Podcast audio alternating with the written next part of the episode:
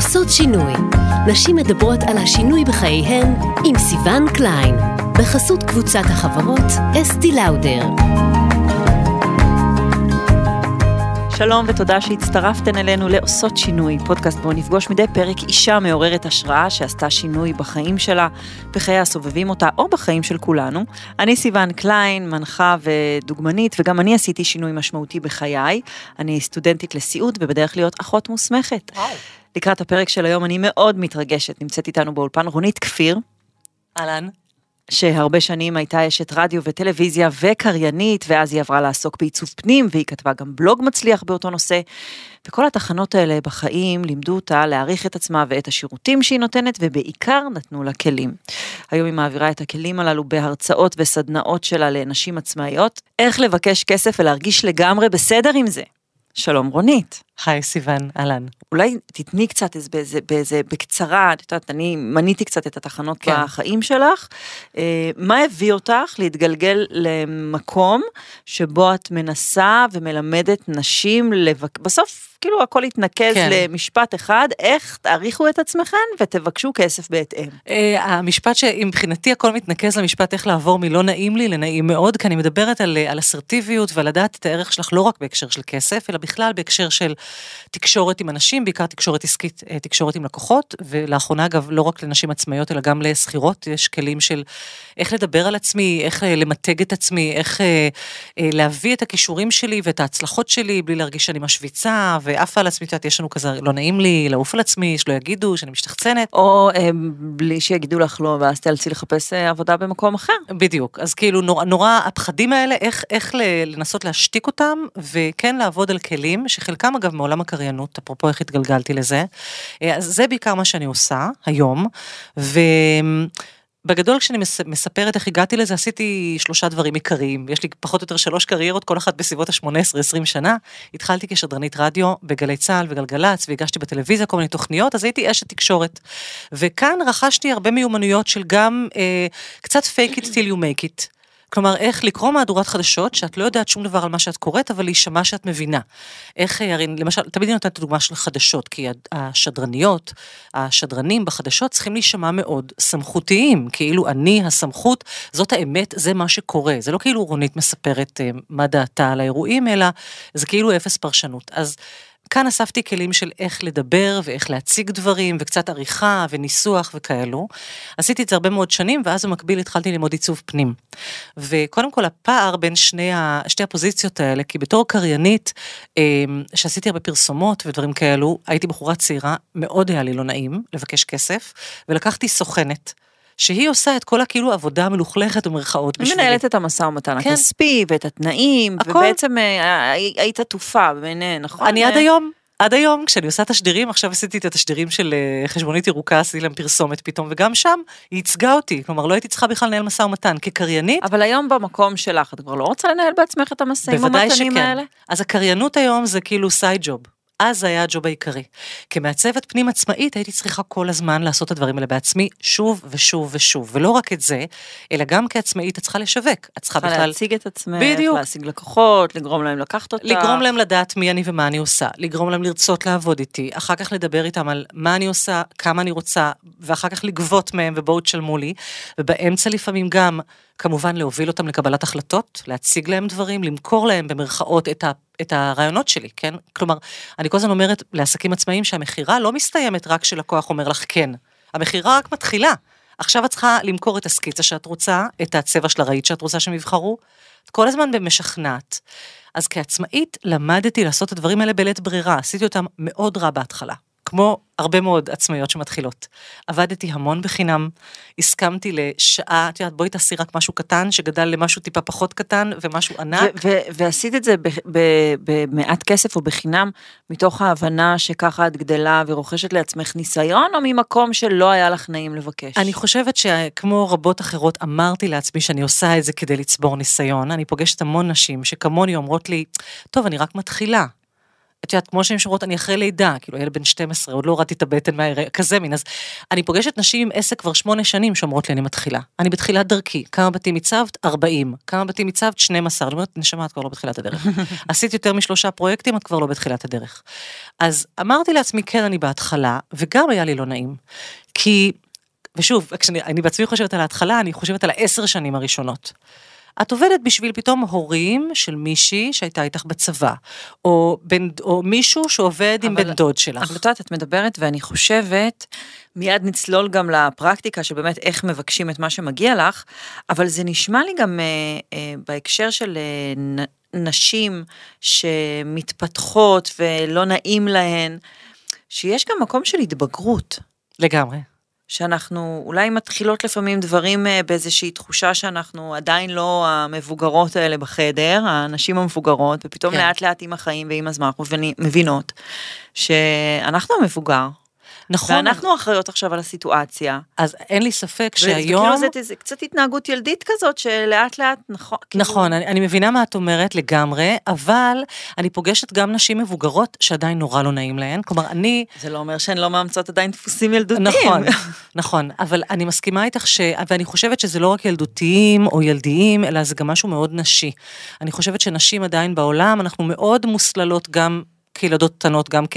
תינוקות ופעוטות, אבל גם כנשים צעירות, להיות נחמדות, להיות מרצות. המילה למשל דעתנית, אני בספק אם אי פעם נאמרה לגבר. אתה דעתן. וואו, אתה ממש דעתן. לא, אתה פשוט גבר, יש לך דעות. אבל אישה, אם היא אומרת משהו, תראה, תצא לי מול נציג של חברת מזגנים, לדבר איתו על משהו, הוא אומר לי, אה, אתה ממש דעתנית. אמרתי לו, אני, יש לי דעות, אני הייתי מעצבת פנים 20 שנה, אני גם מבינה בתחום הזה, ולכן אני שואלת את השאלות שלי. אבל, אז גם אני חושבת, זה משהו שהוא מאוד נשי, שקשה לנו לפעמים להשיל, וגם, כן, אין לי ספק שביטחון זה דבר שגדל עם הגיל. אוקיי, קחי בחורה בת 20, אה, חסרת לא, ביטחון. לא, כי את פשוט, ו... מס... כאילו, אלה דברים שאני חושבת שנוגעים לכולם ולכולן בח... בהקשר שלנו. אה, גם לי היו אה, לבטים וקשיים איך להבין, איך אני מתמחרת את עצמי, האם נעים לי, או בכלל ביני לביני להבין מה אני... את אומרת גם חוסר ניסיון, כאילו כשאת מתחילה לעסוק במה שאת פחות גם יודעת. גם חוסר ניסיון, כן. ואני גם זוכרת את עצמי ממש יושבת כאילו באותה שיחה שאת מנהלת עם נשים, ומנסה להבין איך אני מדברת על כסף ובאופן שנעים לי. כן. ולאט לאט זה קרה, נכון. וזה דבר מדהים. אז אין ספק שזה משתכלל עם הניסיון, וזה משתכלל עם הגיל, וככל שאת מתבגרת, ואני ברוך השם, כאילו עברתי את גיל 50, זה גיל כזה נפלא, פשוט לא אכפת לי, מקל... באמת, פשוט לא אכפת לי מה חושבים עליי. מה זה לא אכפת? תמיד יש איזה אחוז שבו אכפת לך מה חושבים עלייך, אבל כל כך הרבה פחות מאשר בגיל 40, ובגיל 30, ובגיל 20, ובטח בגיל 16 או 17, נגיד כמו הבת שלי. אמ, אז, אז כן, זה תוצר של ותק, אבל היום אני משתדלת ללמד נשים, גם כדי לתת להן את ה... ידע שלי, כדי שלא יצטרכו לעבור את כל השיט שאני עברתי, ושידעו איך לתמחר ואיך לכתוב חוזה ואיך לנהל משא ומתן, אבל לפעמים גם כשיש את הכלים היותר פרקטיים של האם לתמחר לפי, לא יודעת מה, שעה, לפי קילו או לפי מטר רבוע, האם לתמחר פרויקטלי או שעתי או, או retainer, אז גם כשיש את הכלים היותר כאילו טכניים האלה, עדיין ברגעי האמת של ראיונות, שיחות אה, מכירה, משא ומתן, הפחדים הלא רציונליים פתאום תוקפים אותנו, של אוי, אני יקרה מדי, מה אם אני, אה, יחשבו שאני עפה על עצמי כי אני מבקשת יותר מדי, מי אני חושבת שאני, או אוי, איזה לקוחה מסכנה, בטח אין לה כסף, איך אני מעיזה לקחת ממנה כל כך הרבה, ודברים, אה, איזשהו שיח פנימי שהוא מאוד רגשי. מאוד רגשי והוא לאו דווקא קשור לניסיון או לגיל או לכלים העסקיים שיש לך, אלא אלא לכל מיני תפיסות שיש לך לגבי עצמך ולגבי כסף. מה הביא אותך לשינוי הזה, להבין שאת uh, כבר במקום שיכול לבקש, או אמיצה מספיק, או כן. בטוחה מספיק, איך הגעת לשם? Uh, קודם כל, um, when the going gets tough, the tough gets go, get going, זה זה, אז כמעצבת פנים, מה שהביא אותי לעשות את השינוי באיך שאני גובה מלקוחות, והמחירים שלי, והגבולות שאני מציבה, זה היה כי פיטרו את בעלי. וגם אני, כמו נשים רבות אחרות, למרות שכבר הרווחתי לא רע, הייתי עדיין המשכורת השנייה בבית, והיה לי איזשהו ביטחון של, יש לי את הגבר שמרוויח את המשכורת הקבועה, ופתאום ברגע שלא היה את זה, אמרתי לעצמי, אוקיי, עכשיו מפסיקים לשחק, את לא בתחביב כאן, את לא עושה כאילו, את, יש לך עסק שיכול להניב הרבה יותר הכנסה, תתחילי לגבות את מה שאת יודעת שאת שווה. התחלתי לעשות את זה, ומה שהפתיע אותי, ובעקבות זה התחלתי גם לספר על זה בהרצאות שלי. אבל לא חששת פתאום שלא ירצו לשלם? ש... I couldn't afford it, את מכירה את הביטוי? שתאבדי המון כאילו. לקוחות, את יודעת, כי ברגע שאת אה, שמה לעצמך תג מחיר מסוים, אז כל מי שלא מצליח להגיע אליו יורד. הנה, ואז יש לך... ותראי, זה ישר כאילו, את שואלת אותי, רגע, לא פחדת ש... אז קודם כל, כן, פחדתי מאוד, אבל הרגשתי שאין לי ברירה, אז כאילו את גם דחף אותי במין לזה. מקום כזה שאני תוהה איך באמת בוחרים מחיר, איך קובעים מה המחיר. לפי מה? אה, בגדול, זה לא בדיוק, אה, אה, לא יודעת, ללכת לסופר ולהחליט שאת כן. קונה קילו לימונים, זה נכון. לא בדיוק אותו דבר. אבל תראי, קודם כל בכל תמחור, לא משנה באיזה מקצוע, ואני אומרת את זה תמיד לכל מי ששואל אותי, רונית, אני לא יודעת מה, אני עורכת דין, אני קלינאית תקשורת, אני מאפרת, כמה לקחת? אז קודם כל אני אומרת, לכי תעשי סקר, תעשי סקר שוק ותתחילי לבדוק כן כמה נהוג לקחת בתחום. עכשיו גם פה, יש טווח? בד... לא, יש טווח, אבל תהיי מודעת לזה שאת מלכתחילה כמו סוסים כזה, שיש להם על העיניים את ה blinders, את תמיד תסתכלי על הטווח שמתאים לך. כמו שאני אשאל עכשיו עשר נשים שונות, כמה זה נורמלי להוציא על, לא יודעת מה, על מייקאפ, או על תיק, או על מחשב. אז יכול להיות שהנורמלי, או ההגיוני, או ההגון, או ההוגן, או השפוי, המון מילים מאוד טעונות, של כל אחת יהיה אחרת. כי כל אחת תגיד לך שיש טווח. אז מעצבת גרפית יכולה לומר לי, אה, כן, הטווח ללוגו זה מ-500 שקל עד 5,000. ואני אומרת לה, אה, אוקיי, אני מכירה טווח של מ-6,000 עד 50,000. אז כאילו זה גם טווח. השאלה היא עד איפה היא מסתכלת. אם אני עכשיו אשאל את עצמי על ההרצאות שלי, כמה אני גובה? אז אני אסתכל כמה לוקחים להרצאות, אבל מי זה כמה לוקחים להרצאות? כמה מי לוקח להרצאות? לא, יש איזשהו מחיר שוק, ואז את... אה, אבל גם במחיר השוק את יכולה להגיד, טוב, אז הסמן העליון של מחיר השוק יהיה סיון קליין, או שאני יכולה להגיד, הסמן, העליון של מחיר השוק שלי זה טוני רובינס, או את, ביל אה, קלינטון, אני האם, כאילו... אה, מבינה? האם אה, את בעד תמיד לבקש יותר כסף? ממה שאנחנו חושבות ש... לא, אה, לא, ממש לא. לא. אני אגיד לך, מה, אז התחלתי להגיד, יש דבר אחד בשביל לשאול כמה לקחת, זה תכירי את השוק. אבל כך, עדיין לא שמת לי range. נכון, אני, לא, אין, אין לי range, ה range הוא ה range ש... כי זה מוביל למה שאני הולכת להגיד לך. ה range תמיד צריך להיות, בעיניי, ה range שבו את מרגישה נעים. כי אם את עכשיו דוגמנית, מתחיל, מתחיל, לא מתחילה כאילו הצטלמת פעמיים, אבל כבר לא, את הצטלמת חמש פעמים, יש לך איזה רזומה ויש בו אפילו איזה מגזין מוכר. ו, ואני אומרת לך, תקשיבי עם הנתונים שלך ועם הכישרון שלך ועם הרזומה שלך והפוטנציאל שלך, את יכולה לקחת ליום צילום 50 אלף דולר. ואת, הסכום הזה יגרום לך להתכווץ ולשקשק, כי תגידי, מה? אני? או שתגידי לעצמך, מה עשיתי? בסך הכל נולדתי עם הפרצוף היפה הזה, לא עבדתי בשבילו מספיק קשה, שאת זה אני מכירה כקריינית, כמי שנולדה עם הקול היפה הזה. וכבחורה צעירה, היו מוכנים לשלם לי בוכטות של כסף על הקול שלי. והרגשתי נורא לא נעים עם זה, כי אמרתי, מה, לא עבדתי קשה בשביל זה. I was born this way. אז אם אני אגיד לך, את צריכה, את יכולה, את צריכה לקחת 50 אלף דולר, ואני אגיד לך, אבל תקשיבי, יש מישהו שמוכן לשלם לך את זה, ואת לא תרגישי נוח עם זה, את בחיים לא תצליחי לקבל את הסכום הזה, כי את תבקשי את זה תוך התנצלות, את תבקשי את זה תוך הקטנה עצמית, או שאם את תרגישי שמשלמים לך את זה וזה יותר ממה שבאמת מגיע לך, אז את תיכנסי לכל מיני התנהגויות מרצות, או תתני אקסטרה, ואז תרגישי רע. כך שהתשובה לאיך לתמחר זה קודם כל לפי תחושת בטן. אני חייבת לדבר איתך על משהו. דברי. אני חושבת שכל מה שאת אומרת הוא נורא נכון, אבל אני מרגישה שהרבה אנשים יכולים להתחבר אליו רק אחרי שהם עשו איזושהי עבודה עם עצמם. איזשהו אה, טיפול, איזה שהם שיחות, כלומר להבין בכלל חצי מהמונחים שלך, של, של אה, תחושת בטן אמיתית כזאת, כן. של התחברות אמיתית לרגש, של להדביק את הרגש ל, ל, כן. לחיים שלנו. דורש. זהו. נכון. אבל, תראי, אוקיי. מעט אנשים, אגב, כשהיו פונות אליי לגבי הקורס שלי, כאלה שגמרו ללמוד עכשיו, ואומרות לי, רונית, אני יכולה לבוא לקורס שלך? אמרתי להם, לא. תתלכלכי קצת בחוץ, תאכלי קצת עפר, קצת אה, דם, יזע ודמעות, ואז תבואי. כי באמת אין, אין שני להתנסות האמיתית וללהבין דברים. עכשיו, לגבי תחושת בטן, אני מסכימה איתך. שאם... לא רק התחושת בטן, המקום הזה, אפילו, נעים לי, אפילו או- המרצה, נכון. או המקום הזה של הלבוא בחוסר, בכלל ההבנה של ההתנהגויות שלנו, זה, זה, זה מרגיש לי לפחות, או לפחות אני הגעתי לשם בכלל, להבין בכלל את, את החצי מהדברים שאת מדברת, רק אחרי איזושהי עבוד, עבודה כן. נכון. מאוד מאוד אה, מאמינה אינטנסיבית על עצמי. נכון, אני מאמינה מאוד כלומר, בתהליכים לפני. עשר שנים, אני לא בטוחה שהייתי לגמרי תופסת עד הסוף את כל ה... אני, אני את ממש כל מה שאת מסכימה. מתכוונת אליו. אני מבינה מה את אומרת ומסכימה עם מה שאת אומרת, ולפעמים באים אליי אנשים שיש להם, אני קוראת לזה ממש פתולוגיות של לא נעים לי או של תסביכים עם, עם חוסר ביטחון או עם כסף, שאני אומרת להם, אני לא הכתובת בשבילכם, אתם צריכים ללכת לטיפול או לאימון ולפתור את האישוז האלה, כי הם אישוז כבדים. אבל מצד ו- ויש שני, אות- יש אותם להמון אנשים אגב. יש אותם להרבה מאוד אנשים. שרק המילה כסף נכון. ממוטטת אותה, ואגב, ואז בכלל נגמרה השיחה. לכל ו- section יש את התירוץ שלו לאישוז שלו עם כסף. כלומר, יגידו לי חרדיות, יש לי המון לקוחות חרדיות, לא, תקשיבי, אני חרדית, אני אישה דתייה, אז זה בכלל, אני לא אמורה לצאת החוצה, והאישוז שלי עם כסף ולהרוויח, זה מלוכלך. יגידו לי קיבוצניקיות, לא, אני קיבוצניקית, אצלנו כסף. מה לי זה- ולכסף? מה זה, מה לי ולכסף? אחר כך אומרות לי, "אמ, אה, אה, ההורים עולים מחבר העמים, התרבות הסובייטית וכסף, זה הקומוניזם, זה נגד הקפיטל... אני כמעט לא פגשתי מישהי או מישהו שלא אמר לי, לא, לי יש בעיות עם כסף בגלל, כאילו יש לי, אבל אז, אז כמו שאת אומרת, נכון, לכולם יש אישוז.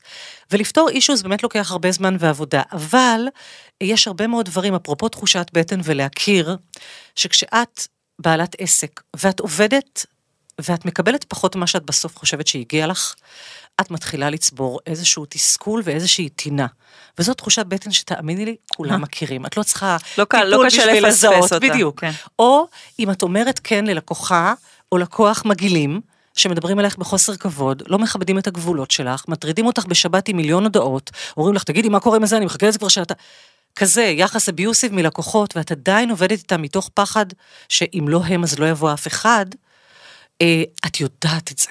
ולפעמים, כשאנשים פוגשים את התכנים שלי, אני משקפת להם את זה בצורה כל כך ברורה, שפתאום הם מבינים מה הם מרגישים. אז אני מסכימה איתך שבשביל באמת הבנה אמיתית, אני, גם מה שהביא אותי לשם, אגב, מה שהביא אותי ללהסכים להגיד כן להרצאה שהציעו לי להרצות, במשך שנים אמרו לי, רונית, בואי תרצי, בואי, ת-" ואמרתי, לא, לא, לא, לא, לא, כי לא התחשק לי. אמרתי, מה, מה, לדבר? זה כל כך קל לי. מה, אני סתם מדבר ומישהו ישלם לי על זה? לא נעים. ואני בעצמי עשיתי איזשהו תהליך אימון ארוך של איזה שנתיים, שהיה בכלל אימון עסקי, שמאוד מאוד השפיע גם על הביטחון העצמי שלי, גם על החיים שלי בבית, התקשורת שלי עם הילדים, וגם על העובדה שפתאום הסכמתי, הסכמתי להגיד כן להצעות שהגיעו אליי, לאנשים שחשבו שיש לי מה לתת, ואני אולי פקפקתי, אבל אמרתי, טוב, נראה שהם יודעים מה הם רוצים, אז בוא. ופתאום הסכמתי, ואת יודעת, וצריך גם להגיע ממקום של ביטחון למקום שבו את אומרת כן, לא רק מקום שבו את אומרת לא. מהמקום הזה הסכמתי ופתאום נפתחו דברים, אז גם אצלי זה היה תולדה של איזשהו תהליך ארוך, אני מאוד מאמינה בזה. ועדיין אני חושבת שלהיות מודעת ל, אה, לדברים שאת עושה, לסיבות שבגללן את עושה דברים, מאוד יכול לקדם תהליכים. אז אמרנו שטווח מחירים זה איזשהו משהו שבן אדם מרגיש נוח איתו. אה, הזכרת את העניין של גבולות, כן. שזה אני חושבת שלכולנו אין גבולות בתחומים מסוימים, נכון. בטוח ובטוח בעבודה שלנו הרבה פעמים אנחנו לא יודעים אותה. בכלל בחיים. בדיוק. אני חושבת שכל התחום המאוד uh, טרנדי שנקרא עכשיו ניהול זמן, שיש קורסים ויש יומנים ויש עזרים וזה, זה לא ניהול זמן, זה פשוט תלמדי להגיד לא, בשיא הרצינות. אני עובדת על זה בחודשיים האחרונים, מעולם היומן שלי לא היה כה משוחרר ופתוח, יש לי זמן פתאום לפגוש חברות, לישון עד 12, כאילו דברים, כי קודם סתם עשיתי, והרגשתי אשמה על זה, עשיתי את אותו דבר והרגשתי אשמה, אז אני גם לומדת להיפטר מהאשמה. של אם ישנתי עד 12, סבבה לי, בוקר טוב, בוא נעלה ונעבוד עכשיו. אמ, אז זה גם קשור לזה, וכן, גבולות, זה גם קשור לכסף, כי אני כל הזמן אומרת, אין כזה דבר תמחור בלי גבולות. אם את בייביסיטר ואת אומרת שאת לוקחת 50 שקל לשעה, כמה לוקחים היום? 50? כן. 35? כן. 50? בוא נעלה את יאללה. אם את בייביסיטר ואת לוקחת... גם בייביסטריות שמבקשות 70. באמת? כן. כל הכבוד להן, אבל זכותך להגיד להן, אה, לא נכון. נשמה. 70 מילא כשהם ערים, ואם את מקפלת לי כביסה, תעשי משא ומתן על זה, אני אומרת, בתור אימא. כן. תגידי, אם את רוחצת כלים מקפלת כביסה, יש על מה לדבר. אבל אם ישנים, נשמה, את לא תקבלי יותר מ-50. אז אם הבייביסיטר שלך לוקחת 50 שקל לשעה, אבל היא לא סופרת, לא, לא בודקת מה השעה כשהיא נכנסה, ולא בודקת מה הייתה השעה כשהיא יצאה, אין שום משמעות ל-50 שקל לשעה, כי היא לא יודעת אם היא הייתה שעה או שלוש. ולכן אין תמחור בלי גבולות. אם אני אומרת, הפרויקט שלי הוא, אה, לא יודעת מה, 15,000 שקל לפרויקט, אבל אני לא מגדירה במספרים מה זה פרויקט, מתי הוא מתחיל, מתי הוא נגבר, נגמר, מה הוא כולל, אה, כמה יעלו האלמנטים שהוא לא כולל, הנוספים, בעצם לא עשיתי כלום. אבל את יודעת, פה את דורשת אה, משהו שאני חושבת אה, רוב המין האנושי לא אוהב, וזה לתכנן. קצת, קצת, אני, אני הכי גרועה בלתכנן. לתכנן ולהבין מה עומד לקרות, עד כדי כך שלא יהיו שום שאלות פתוחות. את יודעת, אם כולנו היו כאלה, כאלה- אם היינו כל כך מתוכננים, אז כולנו היינו עושים אה, אה, אה, הסכמים וחוזים, מסכימה. בכל כך הרבה אה, מערכות יחסים, או... אז, כאן הניסיון שדיברת עליו של- קודם בא לידי ביטוי. כי ככל שאת צוברת ניסיון, א', את כבר יודעת איזה דברים עשויים או עלולים נכון. להשתבש. ולכן אני אומרת, יש לי, כשבאות אליי צעירות, אומרות לי, מה, אבל אני אתן חוזה עם כאילו 15 סעיפים בהערות, זה ירתיע את הלקוחות. אמרתי, ירתיע, כאילו אותי זה מחרמן, למה להרתיע? אני, כשבחרתי לעבוד עם אה, מעצב אתרים, ראיתי את החוזה שלו, והיה לו עמוד שלם מלא ב, ועם ככה וככה וככה, אז אמרתי, וואו, הוא מנוסה. זה כבר קרה לו וזה כבר קרה לו, והוא עשה כבר את זה, והוא יודע לתת פתרונות לבעיות שאני אפילו לא ידעתי שיכולות לקרות, זה נסח בביטחון. אז אנחנו אה, אומרות, אה, אני, אני, יש לי, אני עושה לך דיברות, כאילו. יאללה. יש לנו את הריין של הכסף, שאנחנו מבינות במה אנחנו מוכנות לעבוד, מה עושה לנו נעים. נכון. ואיפה שלא עושה לנו נעים, שם אנחנו מנסות לשנות את זה, או לא לוקחות את העבודה. גבולות, עושה לנו נעים, גבולות וגם של זמן. מה ישמח אותך לקבל ומה יתסכל אותך לקבל. קצת דמיון נכון. מודרך כזה מין. נכון. כן. זה גבולות. מצוין, זה דבר... אה, כאילו תנסי, את יודעת, חברה מבקשת לך כן. טובה, בחינם.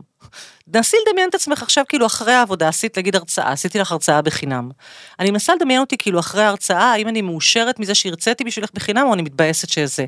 או, או הפוך, כן? צריך להיות ערך, צריך להיות ערך כן. למק... לפרובונוס האלה, זה צריך להיות בדרך כלל עם איזה נופח אה, התנדבותי לגמרי. מסוים, עם איזושהי משמעות חברתית לגמרי. כזאת, אתמול כדי שוב שהיא באמת חברה תמלא. עסקית ביקשה ממני אה, איזה פרו בונו. אמרתי... לא, אה, אין סיבה. לא. אז אז- יופי, זה יצא לך. ברור. רואים שיש לך ניסיון בזה. לא. אוקיי. יש מספיק, יש. מספיק אה, המון עמותות שבאמת צריכות את זה. נכון. וגם לעמותות אגב, מותר לנו להגיד לא, עשיתי על זה פרק שלם בפודקאסט. נכון, אה, צריך חלק. כן.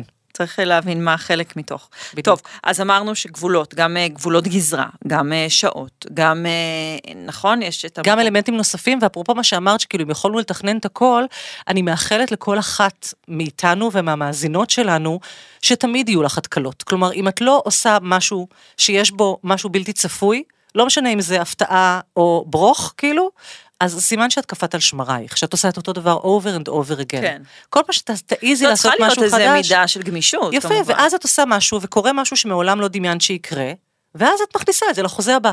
ואת יודעת שהתפתחת קצת. אז כאילו כן, בהחלט לגלות גמישות. לדעת איפה, ו- וגם עוד דבר שאני אומרת מבחינת עשרת הדיברות שלי זה להתאמן. אפרופו מה שאמרת על, על לעשות תהליכים, אני מאוד מאוד מאמינה בסימולציות ובאימון. אומרים לי, וואי, איך את נשמעת אסרטיבית. אני אומרת, בסדר, דברי כמוני 20 שנה ברדיו, יש לי 20 שנות ניסיון בלהישמע אסרטיבית, אז ברור. אז אם את עכשיו צריכה לעשות ראיון עבודה, או שיחת שכר, או שיחת מכירה, לכי, תמצאי חברה, קולגה, ותתאמני מה שתעשו שיחה בטלפון. נכון. וגם אני, אני, תמיד הציעו לי, אה, לפני שהם נכנסים לאיזושהי פגישה נורא נורא חשובה, להבין מה אני רוצה להוציא ממנה. לגמרי. זה תמיד נורא נורא חשוב, גם לפני שאני כותבת איזשהו קטע שצריכה לכתוב איזה משהו, אז תמיד אני מנסה להבין כאילו מה הכותרת שלי של הדבר הזה, מה אני רוצה להגיד, ואז זה נורא נורא עוזר בתוך השיחה. אה, וגם אני מרגישה שזה חלק אה, נכון. מבגרות.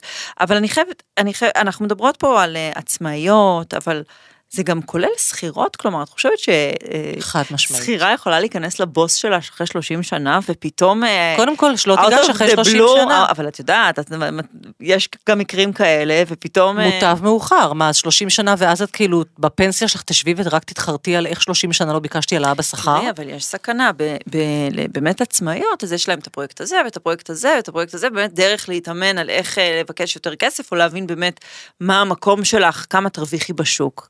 שכירה לעומת זאת, אם היא תיכנס לבוסים שלה, והם לא יסכימו לתת איזו העלאה שהיא מאוד מאוד רוצה, כדי שלא אבל למה את תתסכל אותה. שלילית, סיוון? לא, למה שהם לא יסכימו? הפוך, אני בכלל לא שלילית, אני חיובית, אבל אני בטוחה שכל מי ששומעת אותנו שכירה, עכשיו אמרתי, יש סיכוי שהוא יגיד לו, ואז מה? אוקיי, אז ככה, אז כ- קודם כל, שוב, זה, זה סיפור שלם של איך לעשות את זה, אבל אני כן אגיד כמה דברים גם לשכירות. קודם כל, כן, בעיניי זה אותו דבר לגמרי. דבר שני, אני מאוד מקווה שלא מקשיבה לנו מישהי ש-30 שנה לא ביקשה העלאה בשכר, כי זה השיא של הפסיביות, כן? יש חברות שפעם בשנה יקראו לך וידברו איתך על השכר, ויש לך לפחות את ההזדמנות.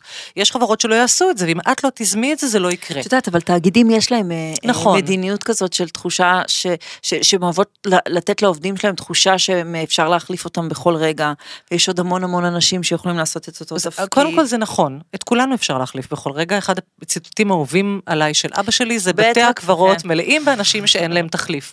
מצד שני, לאף אחת מאיתנו אין תחליף. אין עוד סיון קליין, אין עוד רונית כפיר. כל אחת שמקשיבה לנו היא אחת בעולם, נקודה. אז דבר ראשון, זה כן להיכנס עם מה שאני קוראת לו שיחת הערך, גם לעצמאיות וגם לשכירות. את צריכה להיות מסוגלת להסביר מה הערך שלך. מה זה אומר מה הערך שלי לחברה?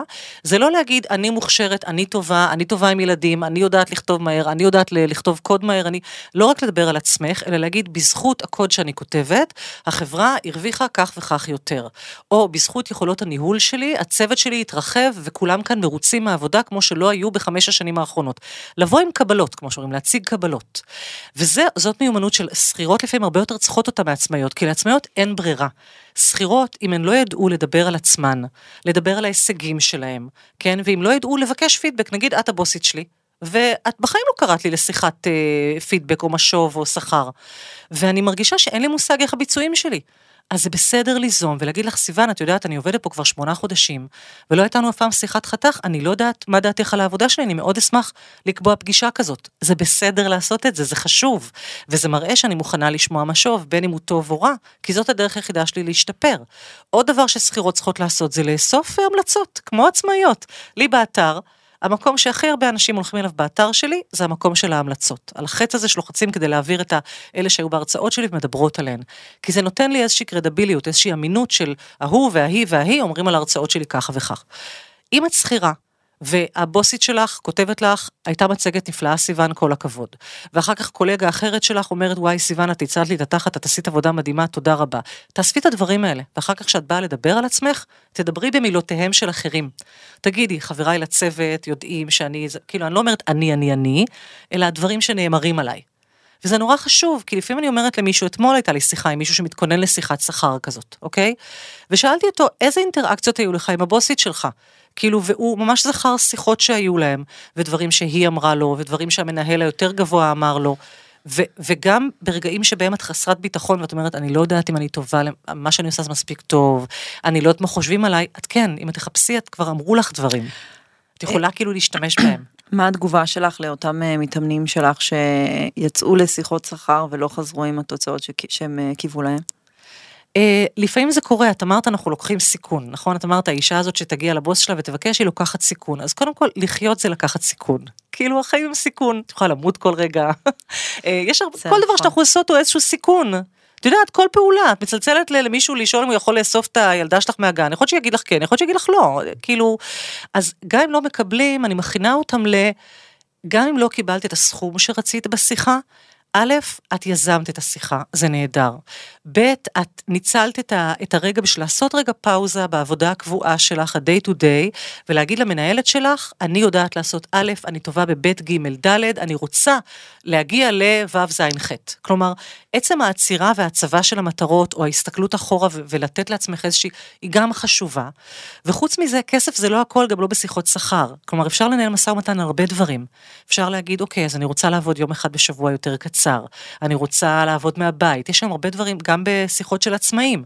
לא כל דבר זה המחיר. אפשר להגיד, אוקיי, אז אני רוצה שבקרדיט רול, השם שלי יופיע לשלוש שניות בין עשרת השמות הראשונים. זה דבר שהוא משמעותי, נכון? אם את תופיעי בסוף ברשימה של עוד איזה 15 אלף איש, או שאת תופיעי ראשונה בתור בתפקיד עצמה.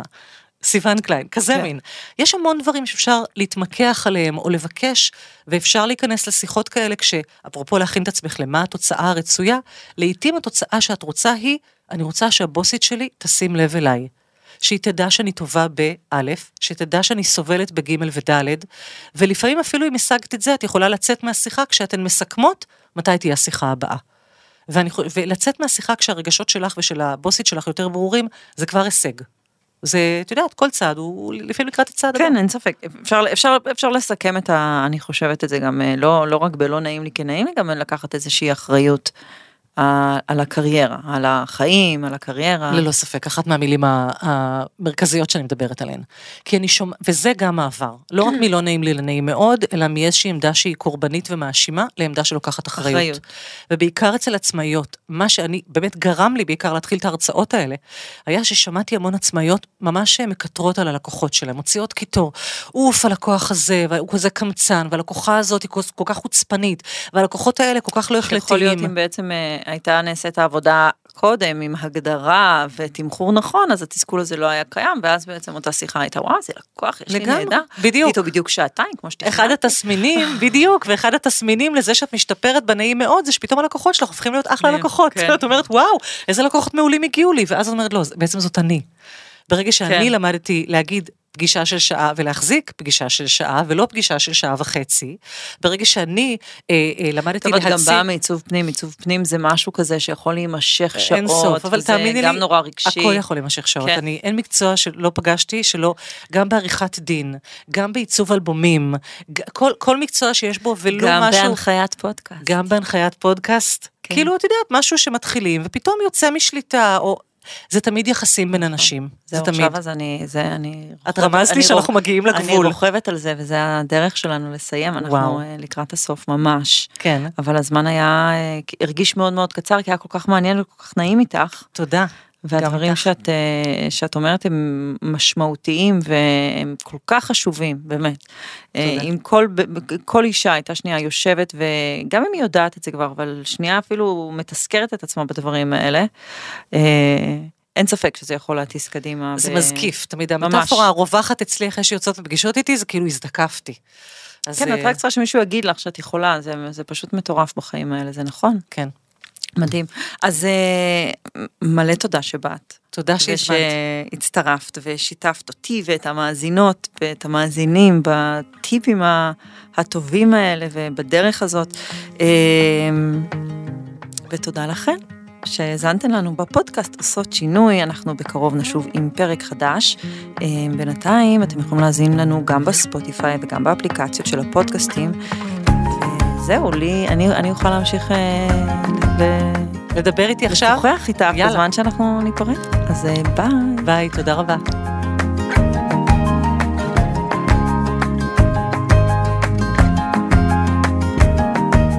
הוקלט באולפני אדיו, המשווקת את ספוטיפיי בישראל.